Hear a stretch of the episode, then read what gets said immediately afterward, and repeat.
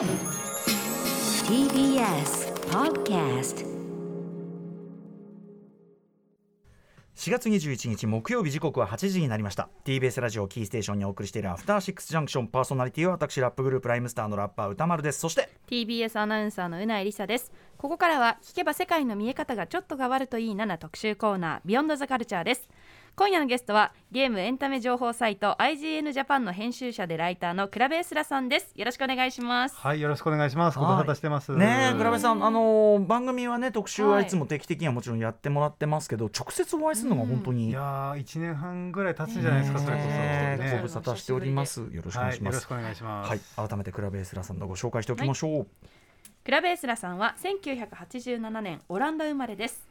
1999年発売のドリームキャスト用ゲーム「シェンムー」に魅せられ中学の夏休みを利用して日本の調布市へ短期留学をします。そして高校で再び日本を訪れます。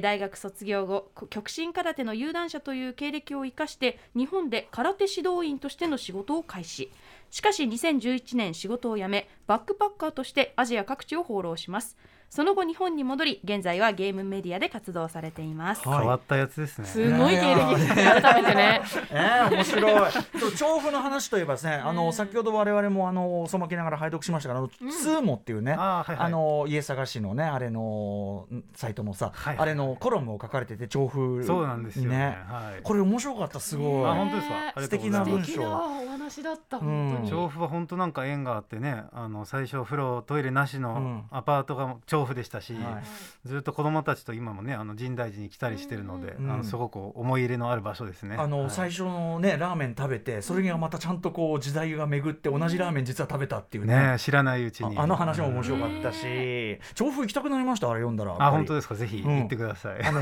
ゲゲゲの鬼太郎のとこのね あれの二階の。2階のあ、あそこいいですよ。ねうん。あんなのあるのね。あそこ本当ねあのその新宿から電車で20分ぐらいで行けるところとは思えないくらい平和な場所ですね、うん本当に、ねはい。すごくちょちょっとねぜひ皆さんスーモのね、あのー、倉部さんの文章を読んでいただきたいと思います。そして、えっと、前回のご出演が11月昨年11月25日のフロムソフトウェアと死にゲー特集ということだったんですけどあのフロムソフトウェアのまあ魅力要するに非常に歯応えがある、難易度高いけどもというね話でしたけど、えー、フロムソフトウェアゲームといえば当然エルデンリング話題沸騰、まあ皆さん大絶賛という感じですけすど。もごい勢いですね本当にね。うん。倉部さんやられてますか？やってますやってます、うんうん。いかがですかエルデンは？そうですね1時間ぐらい喋っていいですか？ちょっとね時空の歪みいやでもさそれはそれはそれはそれで伺いたいですよもちろんね、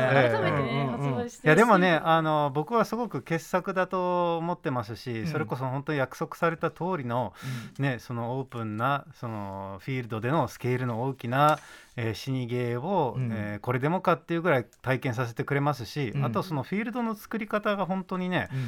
まあ、ブレス・オブ・ザ・ワイルドが2017年に発売して、うん。そのなんていうの？そのフィールド設計のうまさとかプレイヤーに気づかせる、うんうん。その考え抜かれたデザインがうん。評価されたと思いますけれども、うん。まあ下手したらそれを回ってしまうぐらい、まあ、直接比較できるものでもないのかもしれないですけれども、その遠くにねすごく綺麗なダンジョンが見えてどうやって行くんだろうと思って向かうとその途中になんか変な洞窟があって行ってみようじゃないかとか、急に誰かに暗殺されてみたいな、新しい発見とかがどんどんどんどん続いて、うん。で逆に言うと僕みたいに忙しい現代人にとっては続きすぎて やっぱ50時間ぐらいやって、でこう聞くとまだまだだよとかっていう話を聞くと、僕の体力は そこまで持たないなみたいな、ね、他のゲームもやんなきゃいけないしね、そう当然ね。なんですよね。でもやっぱりそういう意味では、えどちらも傑作ですけど赤狼のあのコンパクトさにも一理あるなとなるほどなるほど。いうのもちょっと改めて思ったりしてますね。そうだはい。ね。うねうなぎさんもまあねあの、はい。配信でやってるけど、はい。配信でだけやってたらもういつ終わるんだって話だよね。2年ぐらいかかるいや本当そうだと思いますね。う んまあまあでもはい。そこも含めてのね、エルデンリング。まあまあまあちょっとねすごいゲームなのは間違いないって感じいですね。やすごいゲーム登場しましたね、またね。はい。さあそしてですね倉部さんもう一つビッグトピックとしては、はいはい倉部さんが日本に来るきっかけとなったゲーム「シェンムー」まあ、まずあのねあの十何十年ぶりにあの続編が出たのもびっくりしましたけど、うんなんとアニメになって放送がすでに開始されております、はい。シェンムージアニメーションということで今 Hulu、UNEXT、えー、Amazon プライムなどで配信していると。で、えっと、テレビでも5月3日から MX テレビでえー毎週火曜。だから普通にみ普通に民放っつうか普通にテレビ見てる。しかもゴールデンタイム、ねゴールデンタイム。夜7時から。シェンムー見るのよ、えーすごい。どういうことこれ？いやいや当たり前じゃないですか。急にねここれが正正義ですよ。これが正義。シェンムーアニメご覧になりました？あ見てます見てます、うんうん。いかがですか？そうですね。これも1時間ぐらいかけていいです。かねそれもそうだよな。それもそうだ。それもそうだ、うんうん、いやでもね、あのー正直に言うとこの横須賀編、まあ、横須賀編と中国編があるとするならば、横須賀編はゲームとしてすごく面白いんですけれども、うん。シナリオとしてはえ結構アニメになるのかなという、うんうん。あの部分も正直言ってあると思いますしそれこそねフォークリフトの運転始まってからすでに香港に行かなきゃいけないっていう目的は分かってるんだけどゲーム的な遊びをその持たせるためのものとか結構あったりするので。これを果たしてそのアニメにしたらねそのストーリー主体の媒体にしたら面白いんだろうかという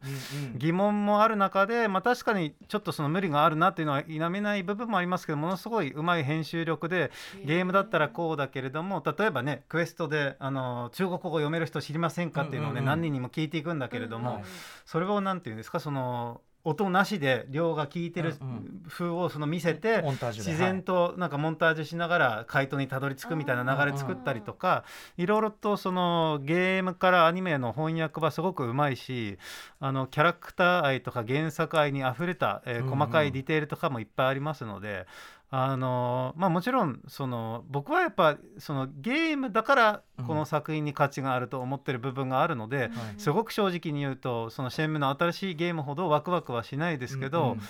あの一つのこの物語の再解釈として違った媒体では無理がある中ですごくうまくいろいろやってるなと思いますね。うんうんうん。はい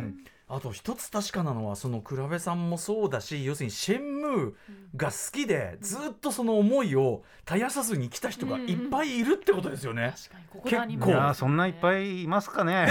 アニメなんないでしょそれなければ。だからなんかなんかシェンムーってやっぱすごいなとこの前も言ったんですけどラウドマイノリティってやつだと思いますよ。まあ、まあでもでもやっぱその特別に愛される何かを持ったゲームであることは間違いないと思いますしうんやっぱそれだけずっと諦めない人がいるっていうのはやっぱこの作品に特別な年間があるっていう証明なのかなと思いますし、そうやって3とかアニメが生まれてるわけですし、うんうんまあ、ゲームもまたきっと何かの形で奇跡が起こるんじゃないかなと信じたいところですね。ね、本当に3が出たこと自体奇跡なんだからまだまだ起こるかもしれないですよね。奇跡はねもうどんどんどんどん連続すると信じたいですね。うんうんははいい、ということでございます。ということで、えー今回のねじゃあ本題に行ってみたいと思います。今夜の特集はこちらの特集です。クリアするだけがゲームじゃない。街を散歩するように楽しむゲームプレイスタイル「蔵散歩のすすめ特集2022春」ということで改めて今夜のゲストはゲームエンタメ情報サイト IGN ジャパン編集者のクラベースラさんです。よろしくお願いします、はい、よろしくお願いします。はい、えー、もともと倉部さんの、まあ、遊んでいたゲームプレイのスタイルを、まあ、番組が勝手に命名した「蔵散歩」なんですが改めてどういうプレイスタイルのことなのかご説明願いますか？そうですね。先ほどあの角ディレクターともちょっと話してたんですけどその中で自分が言って自分で気づいたことが一つあって、うん。あの効率を求めないことが一つのキーポイントなのかなっていう気がして、うんまああの一番根本にあるのはその走るじゃなくて歩くということだと思うんですけれども当然効率を求めたら歩いた方が早いし、ね、その次の目的にあの、はい。と到達できるんもっとですけど言えばねスキップしちゃうとかね。そうですね。そうじゃなくて、このプレイヤーになりきるそしてリアルな人間として行動してみたら新しい発見があるんじゃないかなということになります。でそれはゲームに応じてそのロールプレイのスタイルが変わると思いますけれども、まあ、例えば僕サッカーゲームとかであのコーチにダメ出しされている定位でプレイしたりしますね。どういうこと？例えばあのその空気読めよみたいなのあるじゃないですか、サッカーの中で。自分だけシュートしないでパスしろよってはいうこと。で本当はゲームだってそんなことね関係ないんだけど、あえてこの選手にぜ絶対パスさせてこの,、うんうん。この人は空気を読む人だっていううんうん。設定を自分の中で作ったりするロールプレイですね。だからそそれれはは後で監督に怒られるからパ 今パスしなきゃみたいな。そうそうそうそう。うんうんうん。そういうのがいろんなゲームでできると思うんですけれども、うん今回はその中でもそういうのが特にしやすい。まあそういうのがしやすいゲームとそうでないゲームがあると思うので、今回はそういうのがすごく成り立つゲームの話をねあのぜひしたいなと思ってます。はい、特にね、倉部さん、ちょっとまあ後ほどね、伺いますけど、シェンムー以来のという、もう最大級のワードが出てるね、とある作品もありますんで、はいはいえーその話も伺っていきたいと思います。倉部さん、よろしくお願いします。はい、お願いします。After Six Junction. TBS ラジオをキーステーションに生放送でお送りしているアフターシックスジャンクション今夜はクラ散歩2022春ということで語っていただくのはゲームエンタメ情報サイト IGN ジャパン編集者のクラベースラさんです。よろしくお願いします。はいよろしくお願いします、ということで、えー今回はねとにかく倉部さんなりの蔵散歩がしやすい味わい尽くしやすいゲームというのを教わっていくわけなんですが、まず最初の作品は何でしょうか？はい、ゴーストワイヤー東京でございます。出ました。出ました。まあビッグタイトルですし、うん。まあ、賛否はちょっと割れてるとこもあるようですが、僕クリアしましてめちゃくちゃあ。僕は好きです。あよかった楽しみました。いろいろ言いたいこともあるんだけど、あのきめちゃくちゃ楽しみましたし全然続けられちゃうっていうか、はいはいはい。ずっとずっとやれちゃうかな。なんかうないさんはサイコーブレイクがお好きっていうことだったんですけど逆にサイコーブレイクが好きな人からしたら確かに。そうじゃないんだよだっていういぶ違います部分もあるのかなと、ね私はその三上さんの新作っていうので本当にずっとゴーストワイヤーを楽しみにしてて、うん。やっぱりあのなんていうんですかねサイコホラー感からだいぶホラー要素が抜かれた、うん今回「ゴーストワイヤー東京」だったじゃないですか、うん。でも私これ合わせてエルデンリングも横やってるので、はいはい。ゴーストワイヤーワイヤー触れるとめちゃくちゃ楽し癒しあーストレスレスっていうか。いもうやっぱり自分が戦いたいように戦えるし 気持ちよく敵も倒せるし確かに。でそのえ演出色味とかそのネオンの感じとかもやっぱりなんか脳を刺激されてる感じが、うん。やっぱゲームを味わってるなっていう、ははは本当になんか素直に本能的にうんうんうん。楽しいゲームだなって思ってます。ああそれは良かったですね、はいはいいかがでしょう倉部さんじゃいやーなんかあれですね。あのこのゲームは何がやりたかったのかっていうことが、うん。そのプロモーションからはあんまり分かりづらい部分があって、あ結構そのそれこそねうなぎさんがさっき言ってたアクションの部分にフィーチャーされてたりとかその東京をはびこるその不気味なクリーチャーっていうか、まああのまあ霊だったりとかっていうのが出てきて、でもこのゲームはやっぱ僕ははい。トリプル A のあのウォーキングシミュレーターなんだなってあ遊んでて思いましたね。であのこの間これゴールデンウィークに記事が出るんですけれども開発時にインタビューさせていただいたんですけれども、彼らもやっぱりその東京っていう街が何よりもの主人公であるとうんうん。語っていてで普通のゲームって遊びを主体で考えますよね、うん。この遊びが面白い面白そうだっていうところから始まって、うん。じゃあこの世界観このシナリオを当てはめていこうっていうことなんですけど、まあ、それは宮本茂さんねマリオの生みの親であるとかそれこそねフロムの宮崎さんとかが似たようなことをねあの話されてると思うんですけどこのゲームはそうではないんですよね。舞台からスタートしてその舞台ができてじゃあ今度ここにどういう遊びを作ろうかっていうことなので、やっぱどうしてもそこのゲームプレイ主体とかシナリオメインで楽しもうとするとうん。ちょっと物足りないなとかと思ったりすると思うんですけれども、うんまあだからそういうイレギュラーな作り方をしたからこそ、うんあのここまでのそのディテールの施された街っていうのははい。それこそまあ僕がシェンムいいライと言いたくなるだけのものも作ったなと本当に思いましたし、遊びながらはい。こんなにその感動の声を上げた作品はなかなかないですね。それはその東京というあの事前にねなんとなく思ってたそのススクランブル交差点から始まるから、はいはい。じゃじゃああの渋谷の街をものすごい細密に再現してるみたいなことなのかなって思ってると、あの進めるうちにあもうすぐに割とあ渋谷ってわけじゃないんだ実はそうなんですよね。気づきますよねすぐね、うん。これも本当にいいなと思いますね。やっぱその東京っていう街っていろんな顔を持ってるじゃないですか、うん。それこそねその観光地のような渋谷のスクランブル交差点っていうねその表面的なその外国人がイメージする東京もありますけれども、うん。駅からね少しでも離れていけば閑静な住宅街があったり、うん。ちょっとねこう古い薄汚れた団地に出てきたり、レトロなショッピングアーケードがあったりしてでこのゲームは一応渋谷とは言ってるんだけれどもそのいいとこ取りっていうか、うん。東京のいろんな場所を凝縮させたマップになっててはい。それこそね谷中銀座をベースにしたあのエリアとかもあったりして。それを探索していく過程でその東京のいろんな顔が見えてくるとともにいやこれ本当すごいなと思うのが、うんうん。人いなくなってるっていう設定なんですね、はい。その謎の犯人がやってきて人々をみんな消してしまってだから、まあ人のいない街ってまずどういうものなのかって言った時に、まず想像しないのはその生活感が漂いあふれる世界でその人々の、そこで生活する人々の素顔が見えてくるっていう、でもそういうゲームだと思うんですよね。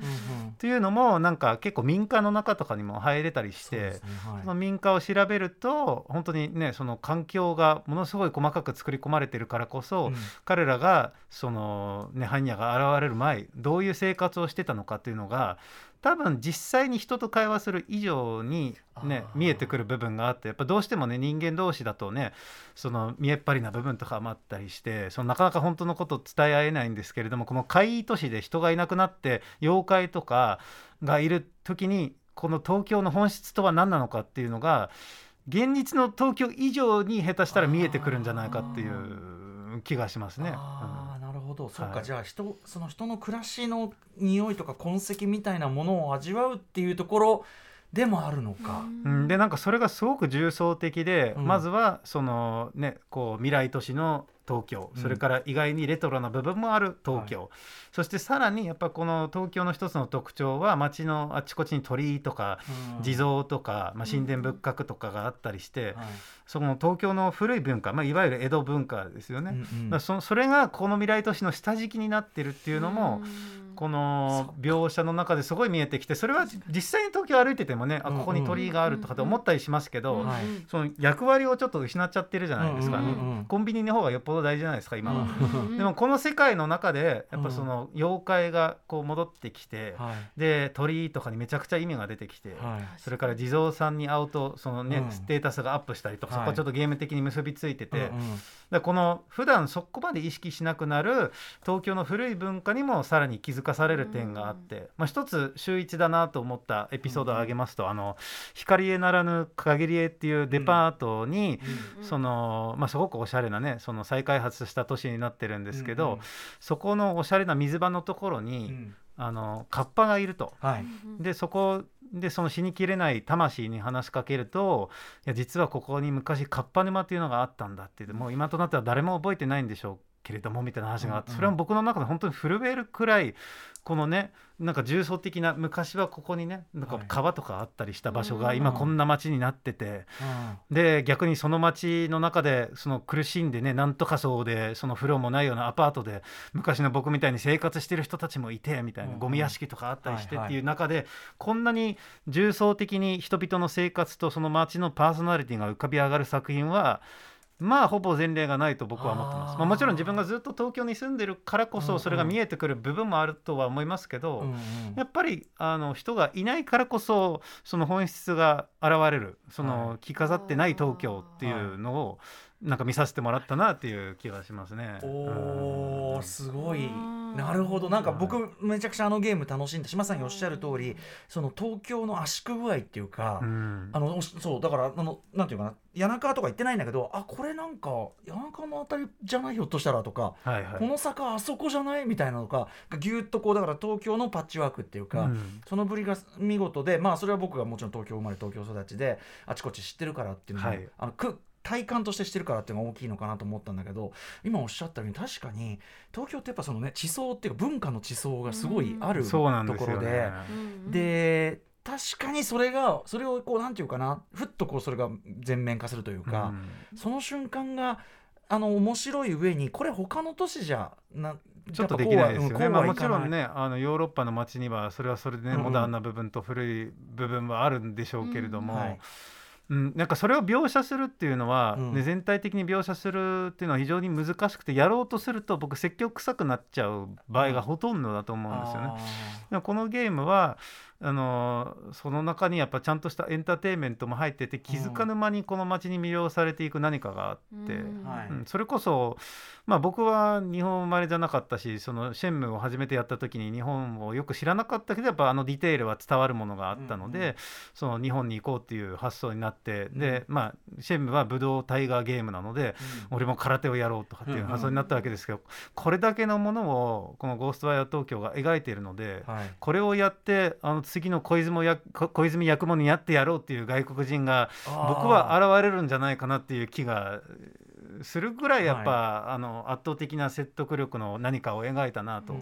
いう気がしておりますね。しかもいろんなこうなんていうかな妖怪と出会ったりアイテムを集めるたびに、そこにまたエピソードこう面白いあの説明自体すごく面白くて、うん。これは昭和何年に流行ったなんとかで、うんうんうん。なんとかでみたいな。説明が気持ちあ悪い。説明すごいっすよね。あれがすごくてだから単純に東東京とか日本の近代現代史あとはもちろん妖怪図鑑としても、うん。そうなんか図鑑的な面白さもすごいその中でああの確か日本人でも知らないような話も入ってるけれど、まあ、こんなの知ってるよというものも入ってるからこそやっぱりその外国人に伝えたいっていう意図もすごい感じられますねこの作品は。なるほどね、日本紹介にいいかもね、そうだと思いますね。らね。あとやっぱりすごいなと思うのがこのウォーキングシミュレーター的な体験でその全てが地続きになってて、まあ、メインストーリーとかでちょっとネタバレになるので、うんうん。詳しく語るのはやめるとしてその渋谷のモダンな街からこう地下に降りていくと、ええ。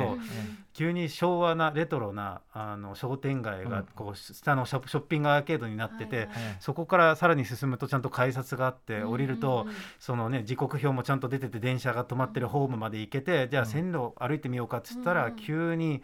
あの、まあ、現実世界にないような光景が徐々にこうん。う明かされていくんだけれども、そこがその現実世界からそのまま歩いてきた感じがあるからこそうん。本当の都市伝説みたいにいや本当にあるいはあるかもっていう気持ちにさせられるというのもウォーキングシミュレーターならではの効果をうまく発揮してるなと思いましたね。はい。面白いうん。確かに地下通路というかそのかいなんですか地下鉄歩いてる時とか、うんうん。歩いたことないからこそ、うんうん。本当にこうなってるんじゃないかなとか、はいって思っちゃいますよね。うんうんうん。あとやっぱり人がら絶対そのキャラクターに意識が向いちゃってそこまで街の特徴とかに気づかなかっただろうけどそのグラバさんがおっしゃった通り人を消したことで気づけてるっていうのは確かにな本当その線路の地下鉄のポイントとかで僕はここはここはここはって言っててその後に壮大なものが見えてきてそれこそ声に出してうわーっていうぐらい感動してこんなものが存在したとはいやちょっと待てよないわっていうぐらいなんか騙されてるんですよね。うんうんうんでもね東京その地下とかの都市伝説じゃないけどさそういうのもやっぱらしいところでもあるし、うん、そうですね。それもすごくやっぱ東京らしいところなのかなという気がしますね。一方で、まあ、もちろんその賛否両論もあるわけで、はい。まあちょっとこうなんていうのかないろいろ垢抜けねえなっていう場面ももちろん僕は楽しいんだけど、はい、とはいえ例えばこの主人公のキャラクターのそのはいはいはい。妹、妹を思うなんかお兄ちゃんがなんとかとか言って、うんうんうんなこのキャラなんだよみたいな。ここは僕単純に解像度が足りないなと思いますね。あの、当然ながらそのねあのなんでその宝物みたいにうん。その妹を救う設定じゃなきゃいけないんだっていう疑問はあるかもしれないですけど、うんうん。僕もしもこれがねうん。ちゃんと解像度のある形でこの妹に対してどういう思い入れがあるのかとかっていうのが描写されてたら別に気にならないと思うんですよね。うんうん単純にねお妹を置いただけで確かに。はいはい。この妹はじゃあどうして主人公に対にとって大切なのかとか、まあ、般若のその目的も含めて確かに。なんでそこまで極端な思いに至ったのかっていうのはやっぱりちょっと描写が、うん。あのまあ、あの正直に言うと圧倒的に足りないものだと思うんですけれども、やっぱそこが彼らのフォーカスじゃなかったんだろうな。なるほどうん彼らの主人公は本当の主人公は東京なのだっていうのはうん。すごい思うしでそれをその感動してやっていくとそうじゃない部分がねなんかどうでもよく思えるぐらい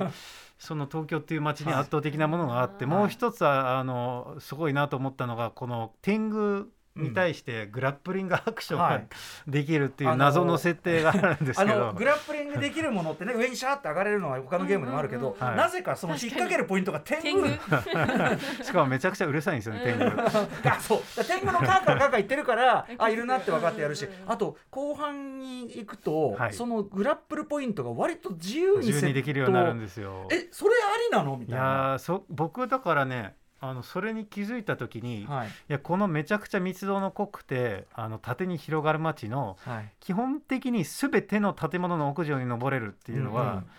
やそこにその遊び的な付加価値はほそれほどないかもしれないけど、そのそれができるっていうこと自体はうん。本当にブレス・オブ・ザ・ワイルドでどのあの山でも登れますよって言われたぐらいのうん。凄みを感じましたね。はい。で多分そこで人を選ぶ部分がじゃあそこの上にあの到達したらどれだけ刺激的な遊びを用意してくれるのかっていう部分で言うともちろんゼルダとかかなわないんですけれども、ただ上に何があるのかっていう好奇心だけうんに、うん。その書き立てられていくとちゃんとその好奇心に応えてくれるディテールが用意されているのであ。そののあ遊ぶことよりも見ること例えば看っていうもので、板とかねそうですね。うん満足できる人にとっては、あのいくらその天狗に対してそのグラップリングしても飽きないですね。はい。天狗に対してグラフね、あとやっぱりなんだかんだでその霊たちがこういてうー苦しいとか言ってるから、うん。でウェイクと大体いるからそうですね。まあなんかその助けてあげなきゃなって気持ちにもまあなってきて、まあななりますけどやっぱそこはやっぱり弱いんですよね。そこは多分他のゲームより弱い弱くてそれで賛否両論なのかなっていう気はしますけど、うん。でもねあのた一個一個のその看板とか看板のそこ裏とか。がすごくてやっぱちゃんとその下から見た時の世界と上から見た時の世界が意識されていて、うんうん。僕だって他のゲームでその屋上とかに行けるゲームありますけどこんなにちゃんとその上から見た時の建物のそれぞれの個性とかディテールが行き届いた作品見たことなくて。あー。なんか思わず自分のその住んでるマンションの屋上に行っちゃいました 夜で雨降ってるなと思って屋上行って こうこうだよなみたいな。うん、で本当自分のその東京歩く時のうん。その視点が変わりました。っていうぐらいこの東京がすごいなと思ってなんか本当それこそ僕らの会社から大手町歩きながら天狗は？とかっていう感じになるしうん。その中でちょっと奇跡が起きて僕が住んでる杉並区の家の前にタヌキがいたんですよ。おこのタイミングで。本当ゴーストワイヤーやってる真っ最中にいて。ねタヌキ探すミッションあるからね。だから本当だからそれこそあああいうゲームに登場する都市伝説って本当なんだなってあのタヌキにあって思っちゃったりとか逆にね。ね平成タヌキ合戦的なねそういうのもあるもんね。自分が住んでる街だからっていう部分はなきにしもあらずだと思うんですけれども現実世界が歪んで見えるくらい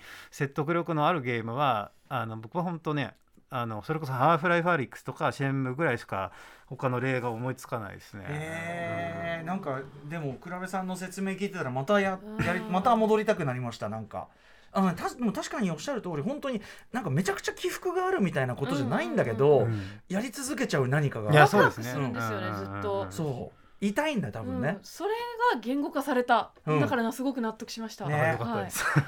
い。やちょっとこれ聞いたらもう「ゴーストワイヤーね」あのこういうゲームだって決めつけてる人もちょっとだけまたねあの、うん。やってみようかな多分って感じそうですよね、まあ、相性はあると思いますけれども、うんうん。ちょっとそういう目線で入ると、ああってなる部分も下手したらあるかもしれないですね。うん。はい。はいありがとうございます。いやさすが「ゴーストワイヤー東京」えーご紹介いただきました、うん。じゃあそんな感じで、えっ、と、蔵散歩にまた向いているゲーム、他にもちょっといろいろご紹介いただきたいと思います。何いきましょうか？二つ目の作品はああ、じゃあ、これ、あ、そうか、うないさんがいるか。はい、お願いします。ご紹介させていたはいだきます、えー中国の市民生活が垣間見える期待作「世上英雄」という作品なんですが初めて聞きました、うん。はい、これはねあの逆にそのなんていうんですかねやろうとしてること自体は「ゴーストバイヤー東京」に非常に近くてそのちょ中国の普段着を見せるというものだと思いますけれども、うん規模があの全く違って本当に個人で制作している、まあ、いわゆるインディーゲームでまだ完成してなくてあの Steam でですね、まあ、中国語英語のみではありますけれども、うんうん。あの体験版を、えープレイすることができてそれをプレイした僕がはい。ぱすごく嬉しかったなと思ったのが、はい。あの中国のゲーム産業がものすごく成長してるじゃないですか。うんうんそれこそあのすあの原神とかもあったりするし、荒野行動とか、うん。もうねあの下手すれば技術的にはそのうち日本を回っちゃうんじゃないかなとか、まあ、それは本当もう時間の問題というか、下手したらすでに上回ってるかもしれないですけど、うんうん。で逆に言うとそのアイディア勝負でも昭和米国物語っていうのがこの間現れて、はい。その日本のその文化的植民地になったアメリカっていう設定を描く作品とかも今開発されてて高い城の男的な。アイディアもはいちょっとね、うん。その下手したらちょっとね負けちゃうぐらいのものがあってそれは全部どれも素晴らしいことなんですけれども、やっぱその中国のそのゲーム文化がより豊かになった副作用で一番嬉しいのはこういう我々の過去とか我々の普段の生活を見せますよっていう作品なんですよね。うんうんでこのゲームは90年代の、えー、と中国の片田舎のお話でその中であのものすごくリアルに人々の設定があって例えばあの、まあ、そう中国ってメンツの文化があるじゃないですか。であるその街で話しかけられる青年は自分がどこから来たのか教えてくれないんですよね。でちょっと仲良くなるとあ実はね僕はこの村から来てるんだけれどもすごく我々の村ってイメージが悪いのでそれを言うとその受け入れてもらえなくなるんですよみたいな話とかあったりして、あ中国にこういうのってあるんだっていうのがすごい勉強になったり、うんうん。うんうんあとはあの選び取りとかっていう中国の風習で、まあ、日本も場所によってはあったりしますけれどもその小さい子供にあのいくつかのそのそれこそ、えー、と医者さんの道具とかペンとか、えー、とギターとか置いてどれを取ったかでその人の将来を占うみたいなのがあったりして、うん。それがあの登場したりしますしあとその中国で日本とはまた時期の違った墓参りの話が出てきたりとか。っていうのがいっぱいあってですごく美麗なドット絵でそれが再現されてて、僕もちょっとバックパッカーの時中国行ったりしてたんですけど、うんうんうん。自分がバイクで事故った時のバイク屋さんにそっくりのお店があったりとか、へあとはそのストイックなその勉強に対して非常に厳しい姿勢とかもあって、あの勉強机に向かって勉強してる小さな子供でちょっとかわいそうだなと思ったりしながら見て、いくら話しかけても返事してくれない子供がいたりとかして。あ90年代のその中国の世界生活ってこういうものだったんだっていうのをその自分たちのその経験を語ってくれてるような感じがあって、いはいはい。やその中国とか新しい国がそのゲーム文化がより豊かになる一番ありがたいことってこういう作品だよなってうんうんすごく思いましたね。あのー体感できるっていうかねその文化そのもののね。そうですね。近いところをね、うん。その中であの物語自体は、まあ「世上英雄」というタイトルの意味をあの考えると、うん。まあ、この世界に本当にいる実際の英雄っていう話で。まあ、多分そうですけれども主人公はその、まあ、おじさんであの病気を抱えた娘がいると。うん。で、えーその娘があの少しでもこう体を動かすとすぐに疲れちゃうっていううん。病気に抱えてて、でもまあもちろん家族家にお金があるわけでもないし片田舎なので、うん。その中で彼女をどう元気づけるかとかっていう話になっていくと思うんですけれどもなんか現に最初の遊びとしてあの放課後彼女を迎えに行ってあげてあのじゃんけんしながらそのあの川に行こうっていう話になってでちゃんとグーチョキパーから選べて。うんで勝った方が5歩ずつ進むという遊びなんですけど、うんお父さんが勝ったりすると急に後ろで振り向くとあの娘が倒れててでおんぶしてあの街を歩いてみたいなすごいうんうん絵になるような描写が続いて。で川眺めながらやっぱ娘が悩み打ち明けて、うちのその同級生はやっぱそのワイルドな遊びがしたいから一緒に遊べないんだっていう話をして、じゃあ私どうすればいいのっつって目つぶってごらんって言ってでちょっとこう心のごっこ遊びを始めてでそれがなぜかポケモンのバトル風に表現されたりとか。そういうあのゲーム文化の影響もかなり感じられて、うんうん、なんか一つの物語紡ごうとしてるなっていう感じなんですけど、まあその中でやっぱりなんていうんですかね未熟な部分とかあとその、まあ、英訳もすごくプロフェッショナルなななるなのかというとそうではないんですけれども。まあやっぱそのなんていうんですかあら荒削りでもうん。すごく伝えたい何かを強く持った作品なので、うんあの完成をすごく応援したいし期待したいなと思わされるうん。一作でした。あの、味わいもねさっきのからのそのドット絵のすごく丁寧に作られててなんかめちゃくちゃ味わいありますね。ノスタルジ映画ねー感じる。それあの映画で「こんにちは私のお母さん」って中国で大ヒットしたあれも金貨庫の中国の金貨庫の話ではいはいはい。はいだからなんか今中国の文化的にそういうちょっとこう金貨庫をまあ、ノスタルジー込みで振り返るようなそういうタイミングもあるのかなってなんかお話がそうなのかもしれないですね。どうしてもやっぱ中国を舞台にした中国産のゲームはありますけど大体時代劇とかファンタジーとか取り入れた、まあ、日本も正直言ってそうなんですよね、うんうんうん日本もそうなのであそういう意味ではだからシェンムーぐらいだよね。いやだからそうそうでやっぱ日本のゲームがその90年代80年代流行ってたのは良かったですけどどこまで自分たちの文化を世界に発信したのかっていうと疑問に思う部分もあってだから僕はやっぱ「ゴーストワイヤー東京」みたいなものはうんうん。本当にその日本文化を世界に広めるものとして日本人として誇りに思うべきものだと思うし、あの逆に中国についても似たような作品が登場すると嬉しいっていうことだと思うんですよね。確かに。その国のちゃんと歴史とか文化とか、はい。思想というかねそういうものが味わえるのはやっぱゲームならではですしやっぱね。そうですね。やっぱ自分がその人になってみる。まああのこれも後でちょっと,、えー、とまた詳しく話しますけれども、あのどの場所を体験させてくれるのかっていうのは一つ大事なポイントですけれども、あの自分が誰なのかっていうのもゲームにおいて大事で、うんうん。あのまあ、シェンムを例にするならば外国人として日本に来た疑似観光ではないんですよね、うんあれ、うんあの主人公の葉月亮で自分の地元を体験できて、うん。家の近くだったらあの、ね、隣のおばあちゃん自分のことしてるしちょっと離れていくとあの知らない人となんかこう会ったりしてそのプレイヤーの貴族意識がしっかりしててでこの「世上英雄」もちゃんと主人公が中国人で中国のコミュニティの中に存在しているので、うん。疑似観光じゃなくて本当にその中の事情を知るっていう、ね、自分が主人公になるからこそっていうゲームならではの、はい。えー、と深い感情移入をあの体験できるんじゃないかなと思いますね。うんうんはいうんはい、ということで、えー、と世上英雄これはじゃあまだ、えっと体験版のみが Steam でそうですね。まだまだこれからなんじゃないですかね。うん、でございます。続いていってみましょうか。続いてはこちら。スペイン版僕の夏休みアルバワイルドライフアドベンチャー。はい。スペイン、はいそうですね。パエリアの国ですね。まああの このゲームのパエリアを食う場面あパエリがアそうなんだ。あったりしますけれども、うんうんうんあのまあ、僕の夏休み的なゲームということで、えー、と主人公はその9歳の女の子で、えー自分のおじいちゃんばあちゃんが住む地中海の島に遊びに、えー。へー行くというもう本当にまさに僕の夏休みのようなあの設定なんですけれどもあのこのゲームの冒頭がまず秀逸で、うん。えー、とちょっとその前の、えー3歳ぐらいかなの頃の記憶から始まって、その島のあの砂浜にいるんですね。で、うん。おばあちゃんが横にいてでまあ蔵散歩というだけあって歩くという行為が一つの、えー僕にとって重要な、えーポイントなんですけれども、3歳なのでアナログスティックを傾けてみるとよたよたと不安定な足取りになって、うんああここ3歳児ならではの歩き方やなと思うと、そこであのおじいちゃんの声が後ろから聞こえてきて「おいで」ってなるんですよね。でこうおじいちゃんが遠くにこう見えてる中で主人公が一生懸命こうやって寄った寄った歩いていって、もうあああるあるだなっていうのが、でも自分はやっぱ普段はもう親の立場じゃないですか。うんうんうん。それをまた改めてその子どもの立場として実際に操作させてくれるっていうのはまずあこのゲームはプレイヤーのその移動という操作に対してあの特別なこだわりを持った作品なんだなっていうのを感じることができました。はいでそこからゲーム本編はあのそのあのまあいなんかちょっと謎なのが9歳なのに10年後っていう 謎の状況なんですけれど確かに確かに。えどういうことどういうこと、うんうん、そ それは単になんか何なのかね。単に単に状況わかんない、うん。まあ、あの一応多分小34ぐらいの子うんう供ん。という設定で、あの本編が始まるんですけれどもこれもね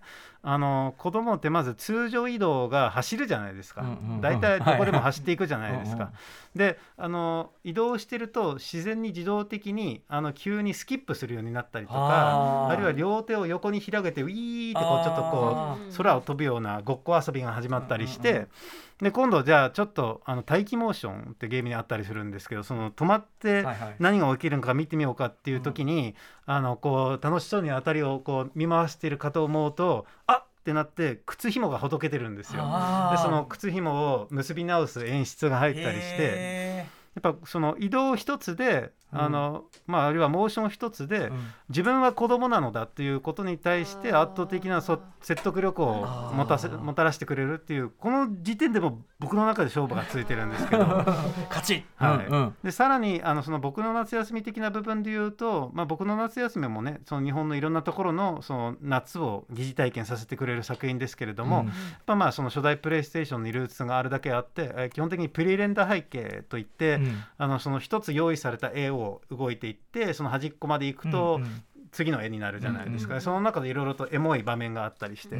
まあ、この間あの、ね「僕夏ならぬオラ夏」っていうしんちゃんを主人公にした、はい。えー、と精神的続編同じクリエイターによる作品がありましたけど、例えば夜縁側であの子供たちに本を読んで聞かせるおばあちゃんがいたりとか、っていうもう本当にね日本人が一つ見たらあなんか夏休みに対するそのうん。懐かしい気持ちになるようなものなんですけれども、すごく素晴らしいことなんですけど逆に言えばそれはあくまでこうクリエイター側が用意したコマなんですよね。うんうん。そのコマを点々としていくだけなんですけどこちらのゲームは360度に広がる、まあ、いわゆるうん箱庭あるいは狭めのオープンワールドと言ってもいいと思うんですけれども、その中で、えー、と歩いていくと例えば島の中に、えー、とちょっとした山があってそれを登っていくと、あの途中であの椅子に座って休憩しているおじいちゃんがいて、うん。その隣のベンチが空いてるのでちょっと隣に座ってみましたって、で隣に座ってみるとなんかおじいちゃんとちょっと話をしてその話しながらその地中海の綺麗な景色を眺め渡すっていうこれはこれでエモい一枚なんですけれども、うんうんそれはプレイヤーが自分で見つけた一枚っていう、はい。あの気持ちにさせてくれるので、うんそういう意味で僕の夏休みのあの一つの進化、ぼ僕の夏休みを正直言って超えた作品だなと思います。うんうんでその中で一つ僕が気づいていったのが、まあ、よく僕の夏休みってやっぱ昔ソニーさんが失敗したなと思うのが海外展開しなかったんですよね。この夏休みに対するノスタルジーは日本人にしかわからないと。まあ、確かに、うん、一理あるんですけれども、うん。逆に言うと僕はスペインの夏休み本来知らないですけれども、やっぱり人間の普遍的な、はい。その夏休みに対する郷愁とか、うん。あの魅力を感じるところってうん同じだと思うんですよね。このスペインの景色だろうと日本の景色だろうと、うん。この儚い夏休みって美しいよなっていうのを感じることができるので、なんかそれを逆にそういう意味でこのスペインを舞台にした夏休みを日本人に経験して、はい。あこのね日本のセミが鳴く夏っていうのは、うんなんかその表面的なビジュアルこそ違えど、うんうん。どこ行っても同じなんだなっていうことに、うんもし気づいてもらうことができればいいなという気もしましたね。ね、だってそれ考えてみたらだってそれは世界中みんなスタンドバイミー見て感動してるんだからそれそうなんですよね。国関係ないじゃんって話だうん。関係ないと思うんですよね。うん。あと何しろそそれを言ったら同じ夏休みでもそれ地中海の夏や、ね、島の夏休み、これい行きたいもん、ね普通に。どんな感じなのそれは単純に。うん。だからその普遍的な部分とこの地中海ならではの,、うん。あの魅力が両立しててそれこそシエスタとか、あるいはそのなんかおばあちゃんがスペイン語のそのあだ名で自分を読んでくれたりとか、うんうん。それからまあこのゲーム1週間だけなんですけど、はい。あの最後の日はお祭りがあるとその町の中心にすごいはい小さな可愛らしいお祭りで、うん。みんな踊ったりとかあとパエリア大会があって あのいいくつかのパエリアを食べ比べしてどっちが一番うまかったんだと聞かされたりして。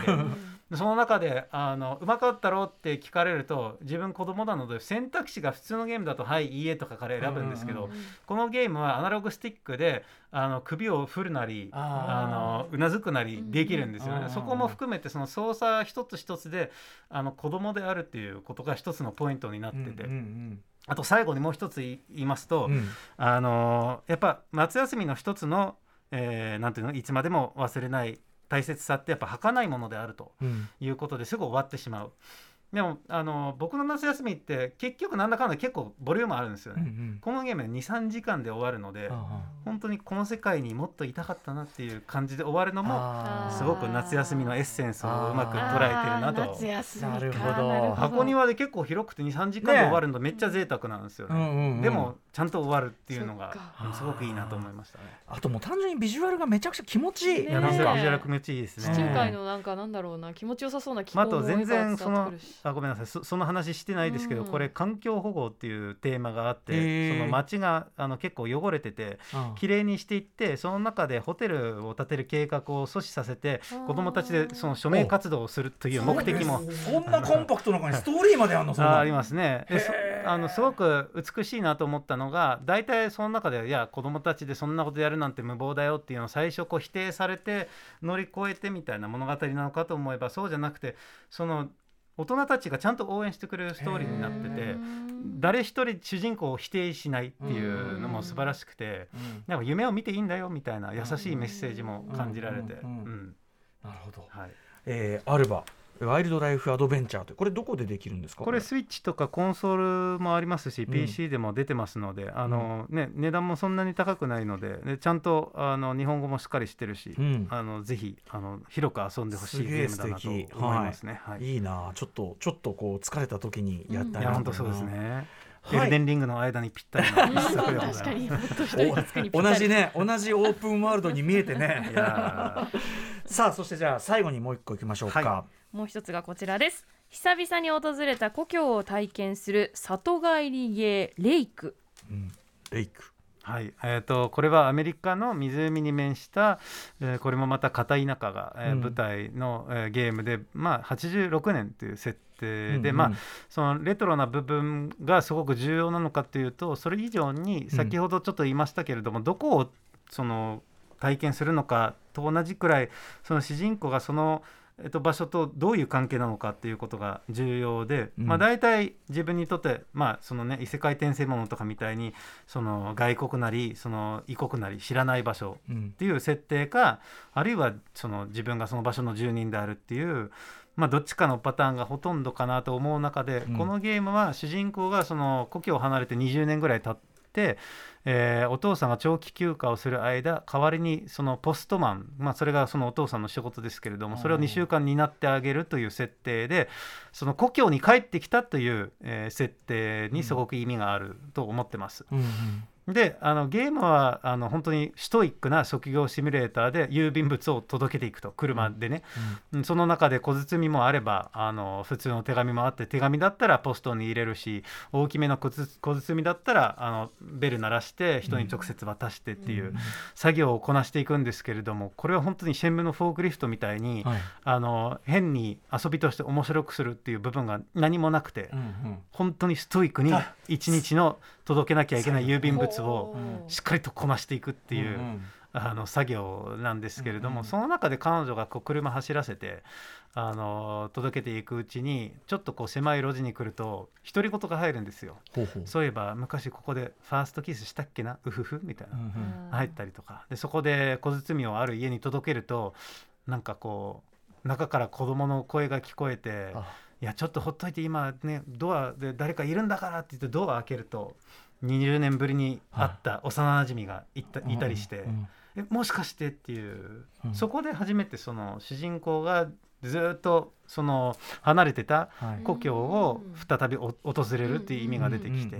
でそのやっぱりねあのみんな何もかも変わってしまった中で自分は、えーこの街でどう生きていくのかその久々に会った幼馴染と仲良くなって、えー、と仕事の後にあのーね、お茶でもするのか、うん。それともそれよりその当時はそこにいなかったけれども今そこに来てしまったレンタルビデオの、えー店員と仲良くなってみるかっていうのがかなりプレイヤーの自由になってて、うんいろいろ選択肢とかも豊富で、うん。あの仕事の後何するかっていうのが一つのテーマになってきて、うん。そこでうまい具合に効いてくるのがその作業ですね。その郵便物を届けるという作業をしながら退屈になるんです。いい意味で。うんうんうん。というのもあの現実世界でもあるじゃないですか、うん。あと何時間かなって。うん。このあとあいつと釣り行くんだよなみたいな、うんうんその気持ちで郵便物を届ける経験があゲームでできてしまうっていう不思議な。早く仕事終わんないかな早く仕事終わらないいかなっていう。一 見すればダメ出ししてるように聞こえますけどそれがこのゲームのうまいところで、あの僕はやっぱりそのプレイヤーに退屈させる勇気が一つゲームデザインにおいて重要な部分だなと。させる勇気。あのというのも例えば何かすごく辛いうん。あの長い退屈なことをしなきゃいけないというシナリオがあったとして、うん。大体はそれをカットシーンで済ませて、うん。その問題が解決した後うん。のプレイから入るんですけれども、うん。それではその主人公の葛藤を十分にプレイヤーは味わってないんですよね。よく RPG で定番のシナリオだと途中であの牢屋に入れられるじゃないですか。はい。うんで何か方法を見つけて脱出をするんだけれども、いや仮に20分ぐらい本当にそこで何もすることがない状態でプレーを放置してみてほしい。っていう時にその時間が経った後に何か方法を見出して出た時の快感。開放感っていうのを味わえるわけですよね。うん。だからやっぱその本当にねまあぶっちゃけて言うと僕みたいな意見の人の方が少数派だろうし普通のゲームではなかなかそういうことできないんだけれども、例外的にそういうことをやってくれるゲームのインパクトはそれそれに耐えられれば凄まじいものがあるなと思うんですよね。その友達と会ってやるレその仕事の後のお楽しみは楽しいんですか？それは。楽しくなってんの？えっと、楽しいものもそうでないものがあるのが 正直なところですけれども、うんうん。なんかその遊びとして楽しい以上にそのキャラクターの関係が掘り下げられるストーリー的な楽しさがあるのかなっていう、うんうんでやっぱ選択肢が豊富であのなんか選択肢が豊富なゲームって大体正解と間違いがクリエイターがそうではないうんうんうん。と言ったとしてもある場合がほとんどで、うんでもこのゲームって主人公はその街ではあのコンピューターのパソコン系の仕事をしててでそれを続けるかどうかっていう悩みとか、えー逆にポストマンとしていい生きていくのもありかなっていうところとかっていうのは特に正解がないんですよね。うん。で誰と仲良くしていくのかっていう部分も含めて、うん。あの自分で選べて選んだなりのその道が用意されててその中でなんかあのいやこっちが新エンドやぜって僕言われるのすごい嫌いなんですよ。ああいや俺はこう選んでなのにそっちは正しくないってどういうことって思うんですよね。でもこのレイクはそういうのがなくて本当にどっちの道もちゃんとあなたの選んだ道ですよっていうんう紹介スタイルなのでうんそれはすごくいいと思いますね。あのか一定プレーを終えると完結はするんですかじゃまあひとまず完結まあなんかすごく物語としてあのそれこそねそのえっと、解決しなきゃいけない何かがあるとかっていうわけではなくてそこはふわっとしてて、でもなんとなく彼女のその一つの人生に対する向き合い方がまあ一通り決まってくるかなというきうん。感じですね。だからストーリーですごく感動的というよりははい。一人の人間の人生のそのねそれこそ30代40代でこれからどうするんだろうっていうのを悩むポイントであなただったらどうするっていうのを提示される感じですね。うん。はい。はいだからまあ映画でいうソフトストーリー的なというかね、まあ本当にそういう感感じの作品ですよね。うんなかなかゲームでねそういうの少ないんですよね。じうんうんうん。なんかゲームってそういう意味でやっぱなんかどうしてもアクション寄りのジャンルとかが主流ですけど、白黒とかなんか点数をね何かしらゲットする的なものとかね、こういうのもやっぱぱゲームになるんだなっていうのを、うんうん。うん思いましたね。特にスペック上がってきてそれができるようになってるわけですもんねなんかね。割とね、そうですね。やっぱこのゲームでもやっぱインディーゲームなのでその街ですよちゃんとした、うんうん。だからそこを車でね GTA みたいに走り回れるし、うん。あの一定の広さがあるのでそこでどうしてもやっぱその AAA にはない魅力もありつつあの規模とかそのクオリティではやっぱねやっぱフル 3D のゲーム作るにはそれなりのね、うんうん。やっぱ腕とコストとかかかるので、うんそこは見えてしまう部分も正直言ってありますけれども、このゲームがコンセプトにおいてなんかこう失敗したなと思う部分が一つもないんですよね。うん。うん。なるほど。はい。ということでレイクというゲームです。これはどこでできるんですかね？これもえーっとですねスイッチはさすがになかったと思いますけど Xbox XBOX とか PC とかで遊べますね、うん。僕は XBOX でやりましたね、うんうん。はい、はい。ということで今日は、えー、と4つのゲームのお話伺いました「い。ゴーストワイヤー東京」そして「世上英雄」これはまだね、えー、とテスト版がやれるかどうかで、えー、とアルバワイルドライフアドベンチャー。これむちゃくちゃやってみたい、えーそしてレイクというね、はい。4つのゲームご紹介いただきました、いやー面白かった、うん。ゴーストワイゴーストワイヤーはかなり考えを変える人も多いぐらいの、ゴーストワイヤーは深い作品だと思うんですよね、はい。深くない部分もあるだけにその深い部分が見えづらくなっちゃう部分ありますけれども、深くい、ないところに気を捉えすぎないようにちゃんと、そうね、そうですね本当にはいということで、えー最後にじゃあ倉部さんからぜひお知らせことなどお願いします。はい、えっと、先ほどもちょっと言いましたけど、ゴーストワイヤー東京の開発時にインタビューしまして、あそちらゴールデンウィークぐらいに、えー掲載予定なので、ぜひ、えー読んでいただきたすね。くそうですね、はい。IGN ジャパンの YouTube チャンネルでは逆にネタバレトークの動画も用意しているのでおあっていうかこれから出すんで、うんうんあのークリアした方はそちらもぜひ見に、えー来ていただければと思います。また僕個人でも Twitter やってますので、ぜひフォローお願いできればと思います。久しぶりに起動したくなりました本当に。やりますまた。あぜひぜひ、はい。もうもう僕もまたやります。トロコン目指そうかな。今度もだね。はい。ということで、えー以上「くら散歩2022春」お送りしました倉部エスラさんでした。ありがとうございました。ありがとうございました。ありがとうございました。After Six Junction.